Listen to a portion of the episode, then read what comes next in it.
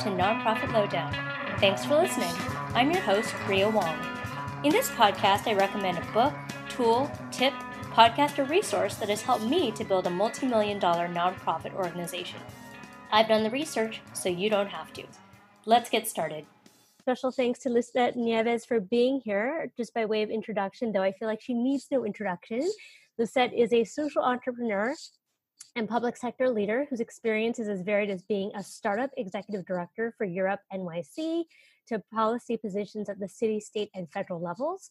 Currently, she is a professor and director of educational leadership and policy studies at NYU Steinhardt and holds degrees from Brooklyn College, Oxford, Princeton, and a doctorate from Penn. She sits on several boards that serve the needs of young people. In addition, she is a native New Yorker, a loving wife and mother, and just a whole lot of fun. So it's my pleasure and honor to consider her a friend and colleague, and I'm so excited to share the wealth of experience and knowledge with you that is Dr. Lisette Nieves. Thank you so much, Lisette. Oh, thank you, Ria. It's a pleasure being here. And I get to add that I'm also a puppy owner. All right, we're gonna exchange puppy photos later. Or we'll have like a puppy photo exchange for anyone who wants to participate after this. That's exciting. So, Lisette, can you tell us a little bit about your own path to leadership? Sure, I'm happy to. So, first, um, I just want to say good late morning or early afternoon or whichever way everyone's thinking about it. When I think about my leadership path, I would say, as with probably many other people who are on this call, it started even before there was a professional experience around leadership. It might be the role you had in your family. In my case, what did it mean to help translate, help navigate as a first generation student? And I think that uh, significantly inspired levels of leadership. It might have been through different student activities on campus. That was part of my experience. Uh, being part of the City Volunteer Corps in New York, huge part of my experience. I see that we have Mi Young on the call, and what is what does service mean, and why is that important as part of your leadership experience in that?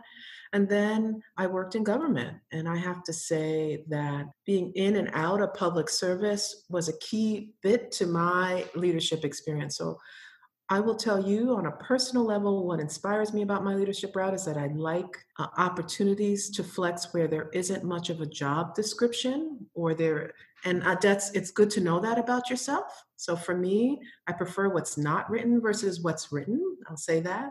Um, and then I prefer where there's a big challenge. And I think for two reasons, and you'll see that in my background, and any of you could see it on LinkedIn, or as Ria said, and that has a lot to do with there are times where people are really, because they're shaken up a bit, that there's opportunities to try new things that they would not have been willing to try before. So, and I like to work right at that kind of nexus where that's happening. Beautiful. So, listen, I know that um, you are someone who's so driven by your values and by your integrity. And so I'm just wondering if a you could share with us your own personal definition of leadership and b how do you ensure that you're continuing to act in alignment with those values of leadership? Yeah you know so often you hear people say i, I actually uh, some people use a term that leadership is situational. I actually say uh, leadership is contextual and i think that there there is a distinction there. So one is that some of us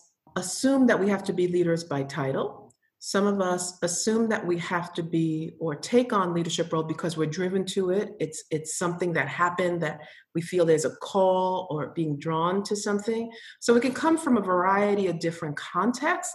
And I say that because it's so important to understand what your context is and why that's driving you, right? So I'll give that an example. Some of us say, oh, oh my goodness, it's so great at this time that we have leadership guiding us in New York around COVID. I'm just hypothetically saying that, but I think we are, right? So some might look at the governor and say that. And I would say that that's also about a positional authority where we expect that, right? And so, and and adding to having them flex in that positional authority. What I would say in the context is there's another definition of leadership, which is, for example, those people who are on the front line and, and, thinking about COVID, the first responders and others who are exercising a level of leadership and collaboration that they probably had never exercised before because they have to get through this crisis. So, so that shows you where how interdependent a definition of leadership is and that the context matters. I hope that wasn't too confusing, but I wanted to give parameters around that because for me, when we talk about how have I experienced leadership, one is what is it like from being in a positional authority space versus what's it like creating a space that is a calling space. And sometimes they overlap and sometimes they're different. And so can you talk us through that a little bit with respect to like what things have been true for you in your leadership and mm. how how this has played out in your life and your positions? So I have gravitated towards roles where there was where there was the positional and kind of the responsibility piece of leadership, right? That was understood. Okay, you have the title, you're responsible. And each of these roles, you know, your work is related to making sure that you keep the organization functioning.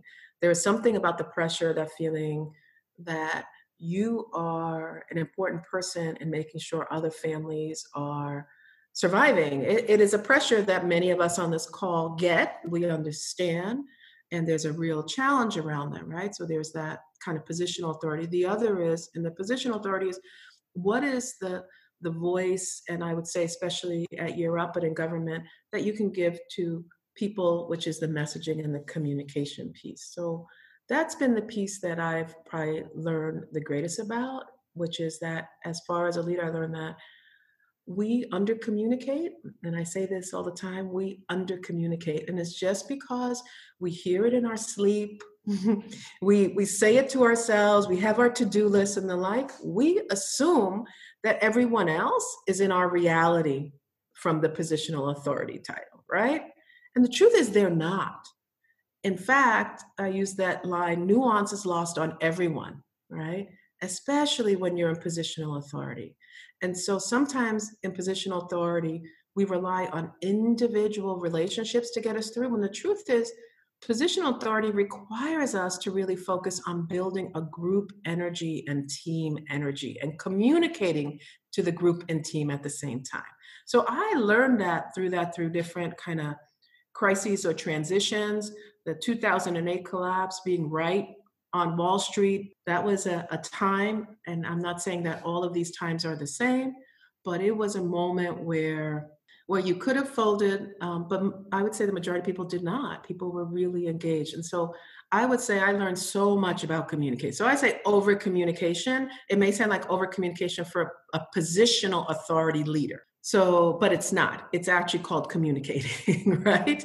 Um, the second thing is for someone who's not in positional authority, let's say, in that leadership, and I've had those roles too, which is what I call the kind of this energy around a symbolic or engaged leadership that kind of calms and brings people together. There are a lot of informal leaders in organizations that are culture carriers, I call them, and that are folks who who I would say could use their their their wonderful energy and traits for good or evil. I actually believe they use them for good. and that's keeping them engaged. And that is that I think sometimes folks do not realize, individuals do not realize when they are being called by their peers to be that kind of leader. And I think that's actually a pretty exciting opportunity to flex or stretch muscle too. So when that's why, so when I think of some of those roles, some of those roles are, for example, you know, even when we're thinking about change that's happening right now with everyone going online because we haven't had a choice. Well, you know what it means? It means that folks will reach out to you and say, You've been doing that for a couple years. How do I do this or that? Like you could really work with folks in a way you become this kind of peer leader and support in a way that's helpful. I've seen it with our doctoral students. They reach out to others and say, you know what, you're scared, you're freaking out, don't freak out. I've been doing this for X amount of time. This is how you get the most of an online environment, right? So all of a sudden, these kinds of transitions um, that are happening during times of change allows enormous opportunities for both an informal and formal leadership authority to, to come to bear, to come to witness. That's beautiful. I'd love to stop for one second this idea of energy. And, you know, I'm from Northern California, so I feel like I can be a little woo woo here, but um, I'd love for you to speak a little bit about managing one's own energy because when I think about you, I think about a really grounded energy, like a very calm energy. I don't know how it feels for you living in your own skin, but that's the perception I have of you. And so I'm wondering if you could speak a little bit about any practices or tips that you could offer around how to manage one's own energy and like what that does to the outer world. Yeah, I think uh, so. Um, Look, I'm glad I give you that grounded, calm energy. My mom says I give that to her too. I'll take it. Um, I, I think that you know it's interesting what socialization does to you too, right? So in some cases, for me, you know, probably early on, things were not so grounded, and this. So there's a part of me that can feel grounded in that.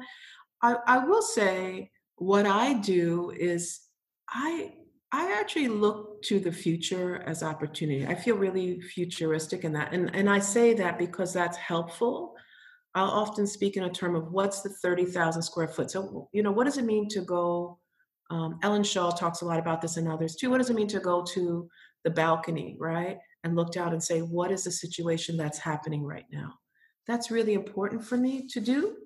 The second thing is important for me to know what gives me energy. And that's your question, Ria, which is I need to sometimes just pull away and regroup, whatever that is. It could be uh, through any kind of spiritual practice. I, you know, for me, it might be prayer.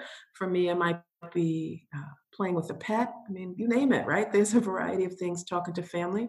And I also say the last thing is what keeps me grounded is this core group that I feel I've been able to cultivate over time and they can shift of what I call a personal board or group that you can uh, let go with and that re energizes you too, right? To just remind you of that. And so, and then the last thing is, I look at when it's probably more deeply philosophical, but and, and, maybe this is a downside of being a philosophy major, or it could be the upside of, of what it was. But it, I really look at saying, I am being taught something right now.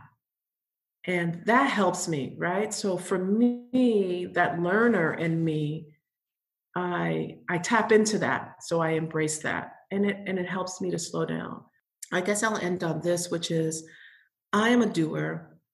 I default to doing. I'm sure the majority of people on this call default to doing. When a crisis happens or when there's major change happening, I purposely go slower. And that is important for me to feel like I'm going slow. I could still make a quick decision, but I communicate in a, a slower tone. That's important for people to feel that. I give breathing room for folks to respond to things. But I, I, say that because I think that's an important part of where pace shifts a little bit. And I acknowledge that I have to do that pace because people will mirror what you're doing too. Right? If I'm acting frenetic, right? Because I have a lot of energy, but if I on getting something done, I also know when I have to have calm energy because emotionally we have to acknowledge that in change, people are having cognitive dissonance and sorting out a lot of different emotions. So that's. Yeah. Um, and just to remind the audience in about 12 minutes, we're going to open the floor for questions. So get your questions ready. Feel free to put it in the chat while I'm asking Lisette questions. So Lisette, I think the next question for me is kind of the, the heart of the issue, which is we're li- living through some very challenging times, extraordinary times. And I mm. think that there's a lot of fear, anxiety, uncertainty among our staff, our funders, our board, and so forth, and you know, perhaps amongst within ourselves. And I'm wondering if you could speak a little bit to the nature of change and like yes. why do people fear it and what can we as leaders do to help people move through that change in a productive way so one is um, we cannot be tyrannicized by this everything is going to be ro- rosy and let's let's not act like there's anything wrong okay so i just put that out there right so that that's an important even I consider myself an optimist. I consider myself someone who thinks about the future and is more positive about that. But I will also say that it's important to allow people to acknowledge these are the feelings that you have. For, eh, for anybody right now in the nonprofit sector, particularly around direct services, everything has been turned upside down. Many people, and this is where it's important for those, particularly in positional authority, to reach out to others in positional authority to talk to also, because there are some unique needs. And one is when you have to sit down and you have to make decisions about how long do I keep someone on payroll, right? When your val- your budget may not extend the way your values extend. Ria. Do you see what I'm saying? And that those are real choices. So to act like those aren't happening is not is not fair. So what I will say is that we're also at a point in time where it's different where we will see a role of big government in a way we haven't before. So, for the first time, nonprofits supporting them, thinking about them, extending unemployment, all those things are now directly related to a discussion with nonprofit leaders that would not have been directed to them last year if they were having financial challenges. So that's how you kind of have to balance some of these things. Literally, I had a talk with a leader the other day said, well, we're going to transition folks at this time, and then we're going to make sure that they're able to get unemployment at this time, and we're going to fill the gap between this. It was a whole different discussion around how to work with what are some of these emergency systems that are there. I'm not saying everyone has those discussions, but I would say that kind of nimbleness is important. So, so one is acknowledge that these are not the times that everyone thinks that's just going to be the same tomorrow Two, people have to kind of mourn loss, and that's fine. They have to do that. That's, I was just thinking about it the other day. It's been three weeks since I've seen my colleagues at work in person, right? I, I, I'm the person who loves to come in and bring in, you know, an extra treat and say hi and walk around and check it. You you almost don't realize how important the physical is to that for some of us, right? For some of us, right? And so, so there's also a little bit of that kind of mourning that has to happen. But I will say this for those in positional authority too, and those who are coming in, think about leadership in multiple contexts. What is the opportunity of the future that allows new leadership experiences to come forward? So I, I just had a class with students uh, last week, and we didn't have an agenda. We just talked about what's happening, acting like it's not part of their life. is is false, right? Like we just have to acknowledge that. And people want to be seen and want to be heard. That's it. And we got to find the space to do that, but we also can't allow it to just dwell there because we have to also create perspectives for what can the future be too. And how do you know when that balance is right? Because I, I feel like in my own experience, like one of the mistakes I've made in my leadership journey, I think, is trying to like turn the page too quickly for people yeah. because I'm like, okay, now it's like on to the doing uh, without giving enough space for the the feeling in the morning. So it's like, how do you know? Yeah, I think you know. I think this is an interesting one. This is more sometimes art than science in some ways, right? This is one where sometimes people really count on you to help shift the narrative for them. Like we can't underestimate that right? For some of us, we like to drive the narrative. The majority of people want the narrative driven and shifted for them. I do say that, right? Some folks just, some folks will say, I need you to, to help me think differently right now because I don't, I don't want to be thinking about this all the time. And that's good to know on your team who else people think about that, having multiple voices that can do that. You, you have to be able to, to do things in finite spaces and let people know. So, for example, with a team, and I've done this in the past too, we're going to have this hour to talk about this. And we're going to go into that and we're going to have this. And then the next class, we're going to be focused on what the agenda is there too. I'm still available with X, Y, and Z, but I don't want to act like this is not happening, right? So there's, you have to give some boundaries to it too. You also have to be prepared to know where your biases are. You cannot go down the rabbit hole, right? With your team right there too. How do you take care of yourself?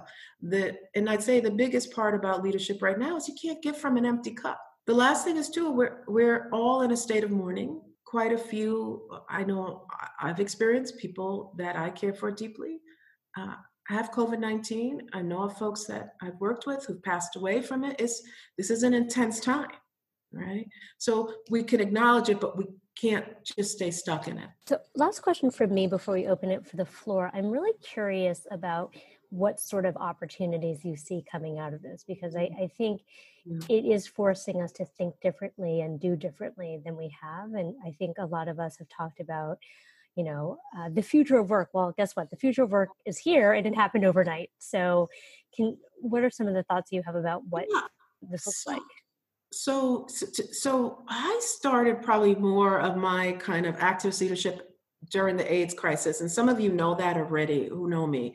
And what I would say was different about that time was that we had leadership that even wouldn't even say the word HIV. People did not want to acknowledge it. People were dying. No one wanted to acknowledge it, and you could feel that deeply personal, and you felt really isolated, particularly marginalized communities at that time, mostly gay male communities, people of color, low income, right? You were feeling that.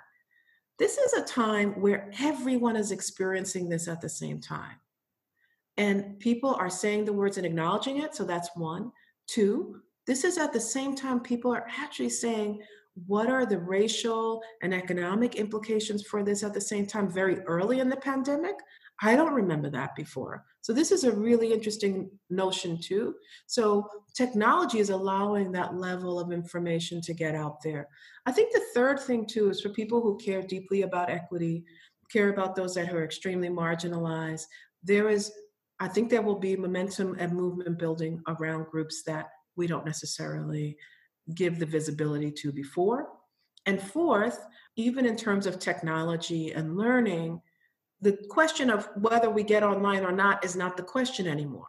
We can actually move to the question of what does quality tech learning mean, right? In a way that we've not really gone and, and mass scale talked about.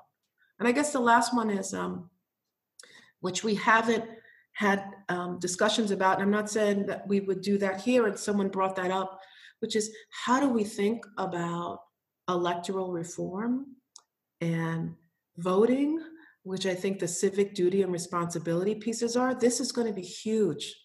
So I I just I throw those out there, and um, so I, I I think that there's a lot happening there. And for those who are movement builders or feel energized, there is enough happening in this pandemic that allows room for so many new leaders to build agendas around um, change that I think we've been needing for a long time. Certainly exciting, uh, even as we're dealing with some interesting new complexities. So um, I have some questions coming in. So Shamika, do you want to uh, unmute yourself and ask your question? So my question, and hello everyone, and thank you again for doing this, Lisette and Ria. Great to be here with everyone. Um, how do we plan for the future when your staff is overwhelmed in the present mm. and dealing with their own loss um, you know some people stay in crisis management and you just focus on like maintaining the core business yeah. but at the same time as you said there are unique opportunities as well to sort of think to the future. What would be your recommendation on handling that? Uh, you have to have two plans right? And that's the hard part about it but talk about flexing a muscle. You have to have for some people thinking about the future might be Shamika thinking about the next month right that might be all the capacity they have. This is where it's interesting where you have board members, people who can separate a little bit more and say, what would this look like?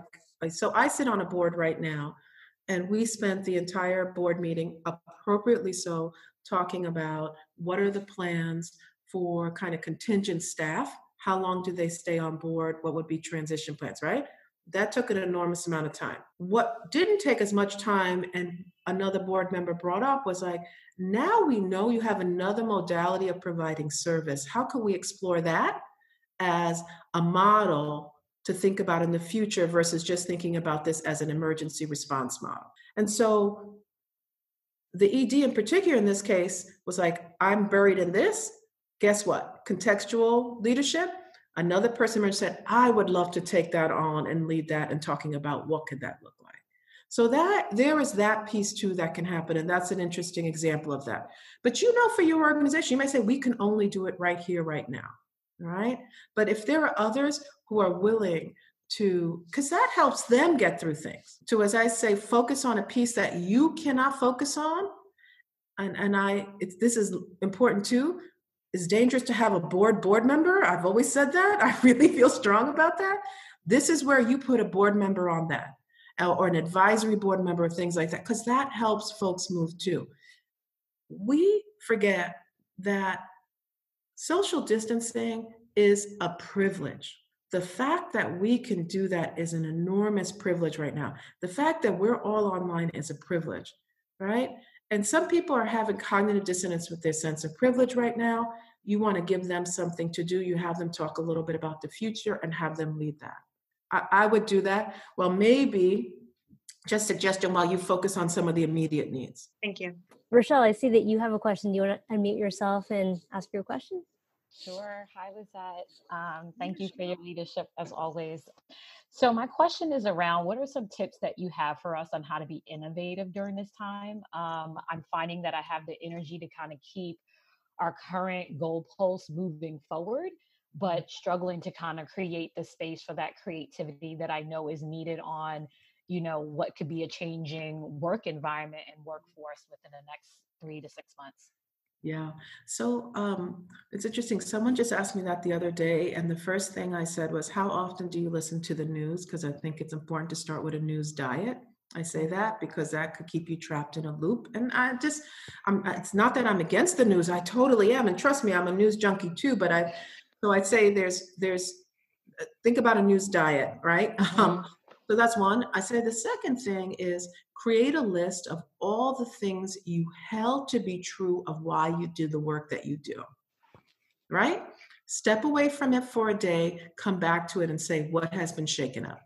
I look at the stuff that you're doing, Sesame Workshop, and mm-hmm. the work that you put out regarding how children can understand COVID 19, right? That was a pivot. You got to mm-hmm. remember, Sesame did this in talking about death. And I would say it probably needs to happen again at some point. So I'm just throwing that out there. Like, what are the what are the things that you felt that were immovable and inflexible?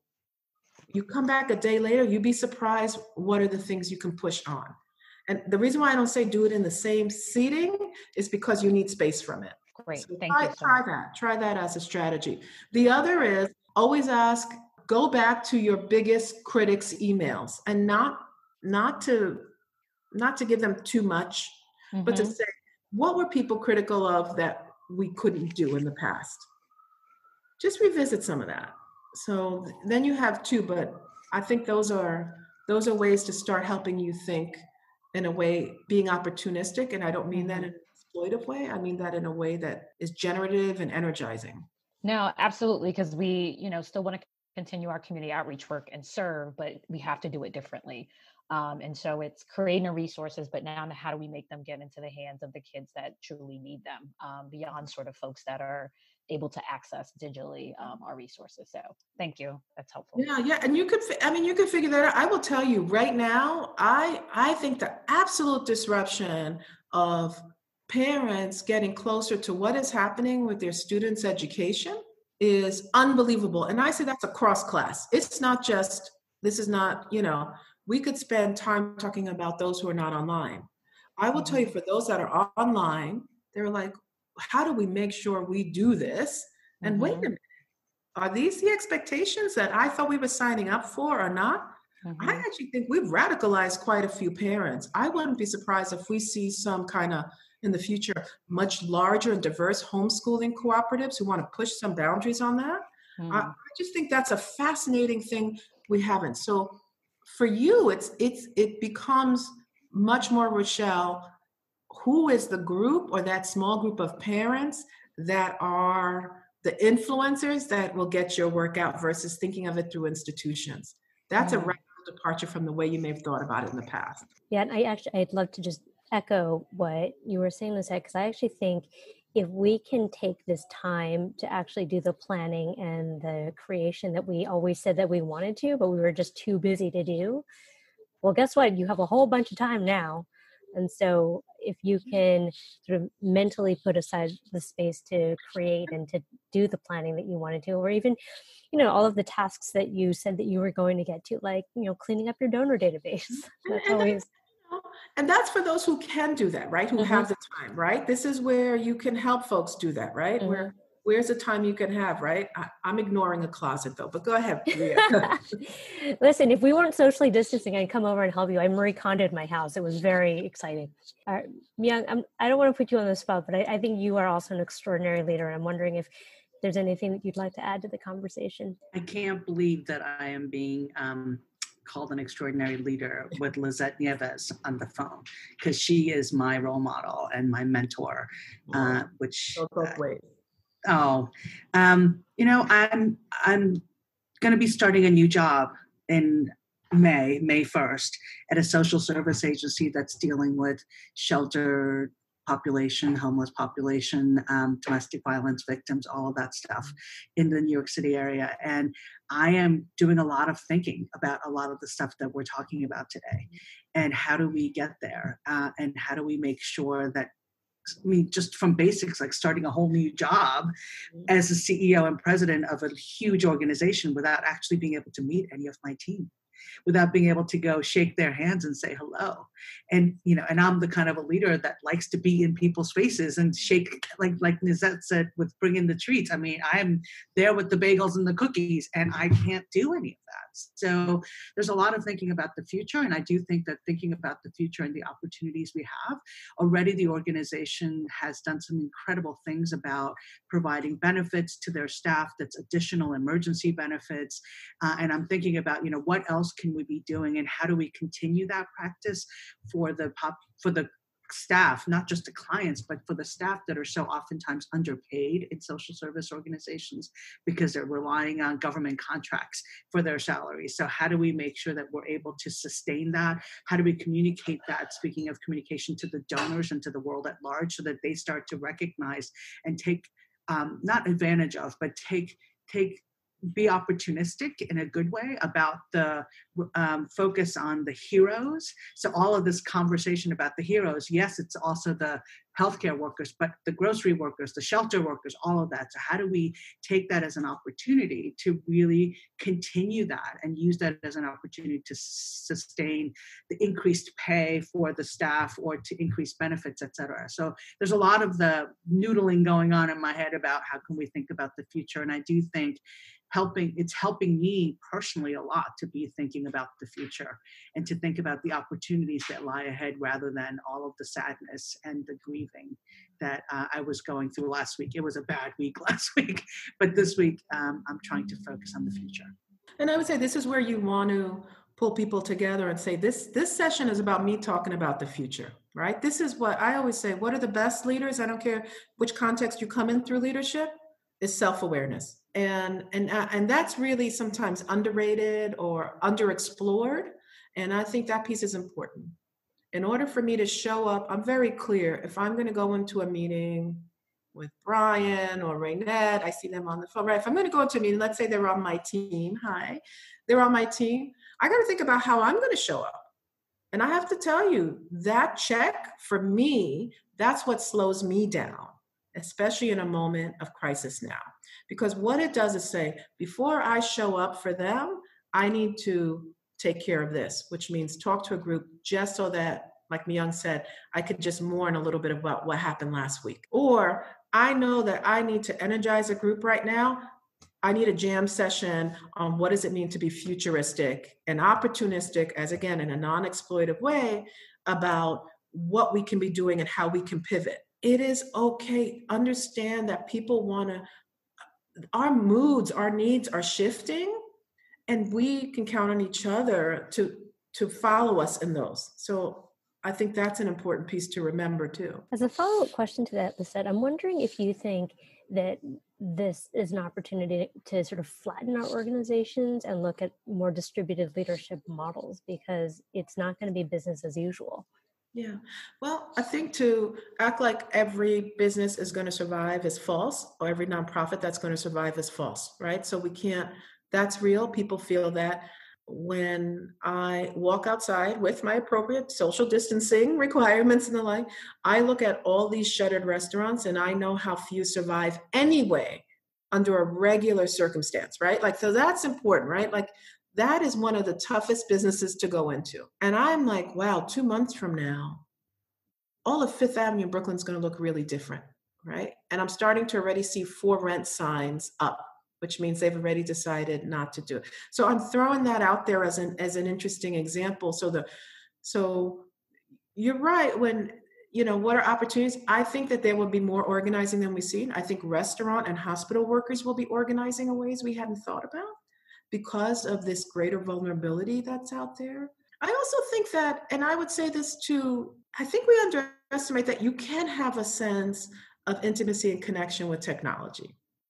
What does it mean to be high tech and high touch? Right? I I kind of, you know, everyone says, "Oh my God, you have a high schooler." Well, I'm shocked about that, but let's say I do. I do have a high schooler. I say, "How's he transitioning?" He's fine in the way, you know, in some ways because some ways that works. He's, of course, he's not every high schooler. I'm not saying that that's the case, but I think it's an interesting thing around even me challenging the norms of what does it mean to connect with someone. Um, and what are the limitations that I assume are in technology that are not there? So there is that. So I say that's where there's the opportunity that could be there. And this is actually a great segue to Anju's question. Anju, do you want to unmute yourself and ask your question? Hi, Ria. Hi, Dr. Nieves. Hi. Um, I'd love if you could talk a little bit more, Dr. Nieves, about cross sector leadership in this time of uncertainty and how leaders can still continue to mm-hmm. amplify connecting with other groups instead of being in a siloed mentality. I know we're all thinking about our own budgets and making the next payroll. How do we still keep that cross sector leadership uh, roundtable available to amplify this balance of equity? You know, when Rochelle asked, well, how do I stay innovative? I would add in there, what are the things you held true? What are the assumptions around who were your expected partners? And I would say that is where there's going to be the greatest shift to that people are going to see opportunities um, across that. I say to get through this, we have to think outside of the silos. We do. So when I hear a young saying, I'm going to be working with domestic violence, we we know enough about the research of what are the pieces that underlie that. She's when I'm talking about organ, she's going to be working closely, potentially, with people who are organizing who've been unemployed, the stresses, the tensions that they have, right? They're going to do that. We're going to have to think broadly around what are other cross sector ways to solve, I would say financial modeling is a perfect example where you have to go outside. I literally saw this happen in another board meeting. I was inspired by it, where the, um, the ED was like, Look, I'm so overwhelmed, forecasting for six months, max guess what? We had someone else on the board who was like, I love modeling. I love forecasting. I know that sounds, there are people who love it. They love it, right? But it gave comfort to that ED to have someone help do some. And I say that because we're being pressed in ways. So this is where some cross-sectoral stuff can happen too. I would also say too that when I think about the work that you do, Anju, too, it has been the lens of people who work in out of school time that have had the greatest retention of students.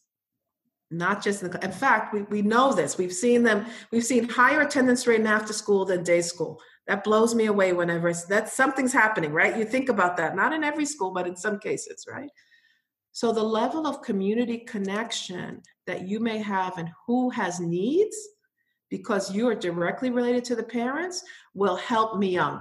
You will know the restaurant workers before the teachers will know the restaurant workers. You will know the hospital workers. You will know. I, I just say that because all of a sudden, your proximity as being a wraparound service becomes really important in thinking about who's marginalized. And people will need that data and information. I hope that helps. Lisette, I'd love to go back to your point around opportunities to organize and to lead because I, I do think you know technology has made it possible for us to organize to communicate to uh, to talk to each other and break down the silos in ways that hasn't really been possible before and i'm wondering if you could say a little bit about like some examples that you've seen that are sort of glimmers of, of hope or inspiration for folks as they think about leading their own communities or their own uh, change so change agents yeah so i think about and i know brian you have a question too. So let's say i'll, I'll give an example of Exalt right? Sometimes when we think about internships or work apprenticeships, we often think about them as being hands on, directly related to someone, and we segment it by white collar, blue collar, what level of pay. If they're the lowest level of pay, they have to have direct supervision. I'm giving an example, right? All of a sudden, distance learning, distance management opens this up across the pay scale in a way that I think the future work we haven't been talking about, right? What will this mean if Brian wants to run a program for young people who are working as alternatives to incarceration what could that look like remote working? Right? What are the possibilities of that? Right? That wasn't probably on the table in a meaningful way six months ago. It has to be on the table today. And I would say that for anyone who's doing transitional housing, transitional work programs, stuff like that. So, what does it mean to train and support remotely? Not just those that are we consider skill level, but those that may even be lower skilled. So I, I think we I think this opens the door a little bit more to what I think are people thinking and organizing around this in ways we hadn't hadn't thought about it. I also think that when you say what are organizing opportunities, what is it what is going to be a national agenda or voice around what are the minimal expectations that we expect employers to be providing people. I do think that there's going to be some push around that. I feel that. I don't know why i feel it. And maybe it, well, i actually i actually don't think people are going to be that quiet about this right? I, I think they're going to feel this in a major way. So revisiting how we talk about healthcare is going to have to happen. It's just going to have to happen I'm, I'm not saying what outcome I expect to happen in that, but I think things that we thought that were tabled are not tabled anymore. Yeah, it's certainly an exciting time. Mm-hmm. Uh, Brian, I know you have a question. Do you want to unmute yourself now? Sure. I think one question I have, thank you all of you for um, for doing this, is we've seen some funders be really responsive, um, reactively and proactively in terms mm-hmm. of sort of everything from releasing some of the restrictions to grants to actually offering some more support, which has been been really helpful. And I wonder if if there's a way in the short term for us as organizations to kind of track who's doing what, and then mm. in the in the long term to see like sort of who are the the leaders who are kind of helping to foster some of that organizing that that you've been talking about, and then also thinking about if the sector is changing, are there funders who are thinking about nonprofits merging and things like that that might be more institu- yeah. institutional Brian, I think that this piece, look, I, will be upfront with this bias. I absolutely think that any philanthropic organization should be moving to general operating support right now at this time. I, I just wish that could happen, but people have different reasons and things like that, but they don't. Um, I do think this is where the national nonprofit organizations and others need to make statements together, and they have. I'm actually pretty proud of that. I would say New York is a unique one, but the the New York one, Brian, is much more around government funding, and we don't know, right? Extending a contract doesn't necessarily mean that that helps an organization, and that's what I'm seeing more of right now, right? Extending is for some people, they're like, well, what do I match that extension to? We can't get this done, right? So this is where I think that there is um, still room. There are affinity groups that are out there, and I could send some links to Ria. She has them as well too when she she did another podcast on this. But I would say this is one where you want to make a statement up front, and you'd be surprised who might sign on that. So it's it there's wide room for for change on this. But uh, the government contracts one that is one that's up in the air. It still is. People are still trying to figure out what's happening. Um, and I think we have time for one last question from Brian Lewis. So Brian Sorry, I got confused with the Bryans. No, Brian, that's fine. I, they're both great. too many of us. so many Ali Bryans. Said, Ali said, and thank you so much for creating this space for us. It's been really informative and helpful.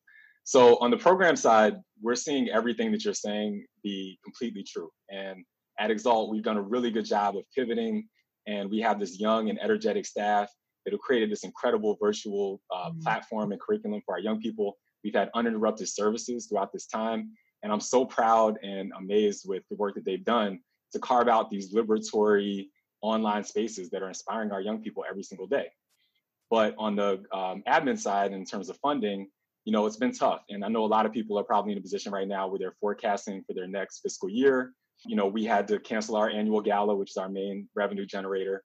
And we are hearing from a lot of our funders that they're not going to be taking on new organizations to support even though we had gotten really close to getting commitments from them. So I'm just curious if you have any other ideas or notions about what to do when philanthropists are saying, no, you know, we, we were excited about your work before all this happened, but now we're, we're going back to, you know, the kind of what we think to be essential, the homeless, mm-hmm. you know, organizations and things like that. When we're doing work that we know is important and young people who, as you mentioned, are incarcerated or court involved, they really need these services. So, um, yeah. you know, yeah. Yeah, I, th- I think there's two things that are happening. I think when I when I started, I talked about that the role of government and emergency funds and supporting organizations do their work is going to become bigger for people who've never even thought about relying on government. I'll just say that because I do believe that's going to happen. The same way the governor said that this may be the worst week we will see in infection rates of COVID, right? We talked about that. I will tell you it's actually next quarter that I think we're going to see the greatest hit in nonprofits I will tell, there's no question. Building a scalability model and finance model before COVID is not going to be the same. So that means going back and saying the plans that you had. I know of a few organizations that were fortunate enough to pull out of lease decisions and discussions. I will tell you this is a time to be thinking about where, how, what can I renegotiate as far as operational costs that allow me to experiment with other things.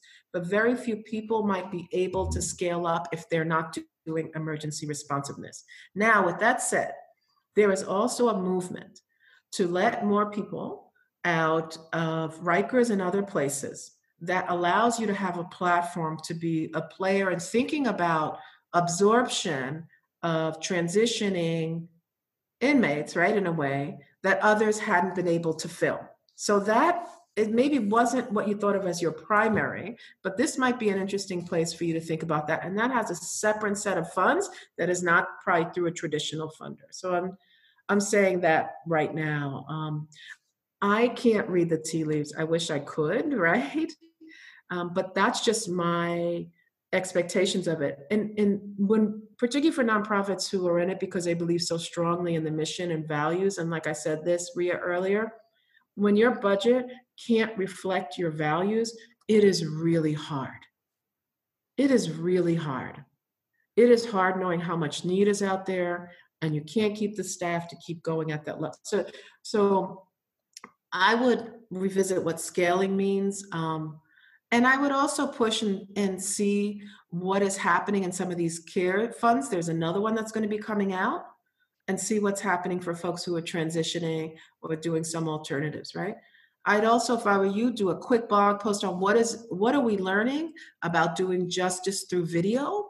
Is it advan- is it advantageous for our young people or disadvantageous for our young people? How are judges thinking of it? Because there there are different groups that are going to be able to respond to that. But I, I wish it could all just be good news. Sorry.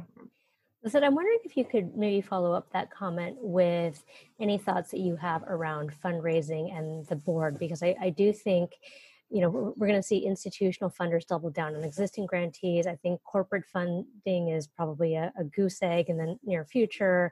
Government funding is sort of an interesting question but um, this you know individual donors and your board could play a really interesting role yeah.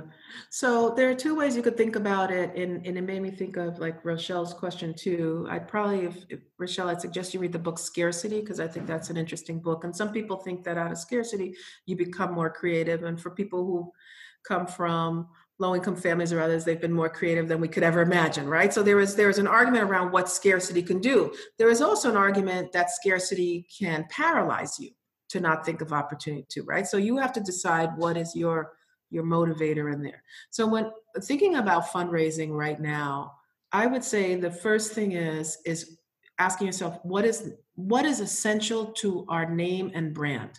What is if everything got stripped away, what is the one thing that I know I need to keep doing? Right? What's the one thing? Okay, you answer that question. Is there money to keep doing that? That you know by forecasting. What do you see? What are some things there. Can the CARES money fit in on that or not? I'm just throwing that out there, right? Then that allows you to go into another space where I'd say, what is an opportunistic way that I can f- find funds for this group in a modality in a way I hadn't thought about before that might be attractive at this time? So those are once you go through those thinking processes, and sometimes they all happen at once in a mashup, that'll help you think through how you might want to fundraise. Because one way of fundraising is not going to be helpful. You need to think about Am I accessing emergency funds to stay afloat for essential services? Am I accessing funds to do something nimble and innovative that can send a message to the field from a different type of funder? And one is funding that's going to be business as usual that I need to retain the existing funds, right? So I'd say you have to be you have to be flexible on shifting those kinds of messages that are out there and doing that. Um, so there's not one way of fundraising, and you have to decide. Some people say, I don't want to be in the business at all of the nimble and making a statement to the field.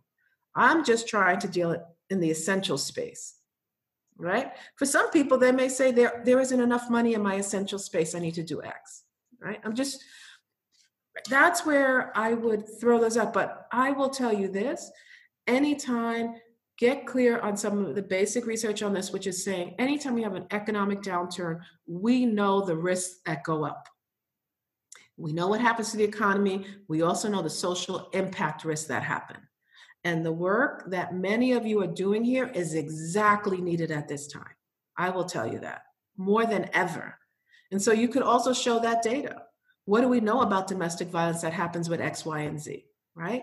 What do we know that happens with court involved youth that don't have opportunities to work and that so the the messaging and what i would call the evidence not just data we have evidence that can suggest support for your organization is now ratcheted up. I, but i will say this last piece i have a bunch of graduate students and they are fearful of the market. They are right or undergrads right? They are panicked about the market i actually think that I don't think that there'll be many hires happening over the summer, but I think they'll they may pick up again in the fall, depending on what kind of relief money there is or other things that are happening related to this field. So and Brian, I would also suggest maybe looking at the webinar I did last week around fundraising in a crisis, because I that might be helpful to you as well. Um, so we actually only have four minutes left, which is uh, Lisette, we could talk to you for hours and hours, I'm sure. Any last thoughts that you could close us out on as we think about moving forward? Yeah, I'd say, uh, yeah, I'd say this is a time to be kind to yourself, right? And I think um, sometimes some people think of that as being indulgent, but it's not. I actually think that's a really important uh, moment. I think this is a time to tell the people you love that you love them. I think it's important to to to just do those kinds of things and maybe have those discussions that you haven't had. I'm actually you know it's it's a hard time for a lot of people but i would say at the same time too um, for some of us life slowed down for some of us life never slowed down right? Right think about where you can be a resource to someone else whether you're really in the capacity to hear someone grieve right and say, I could be that person that you could just grieve with or let loose with, or I could be that person that could be thinking about the future for you to help you shift too right?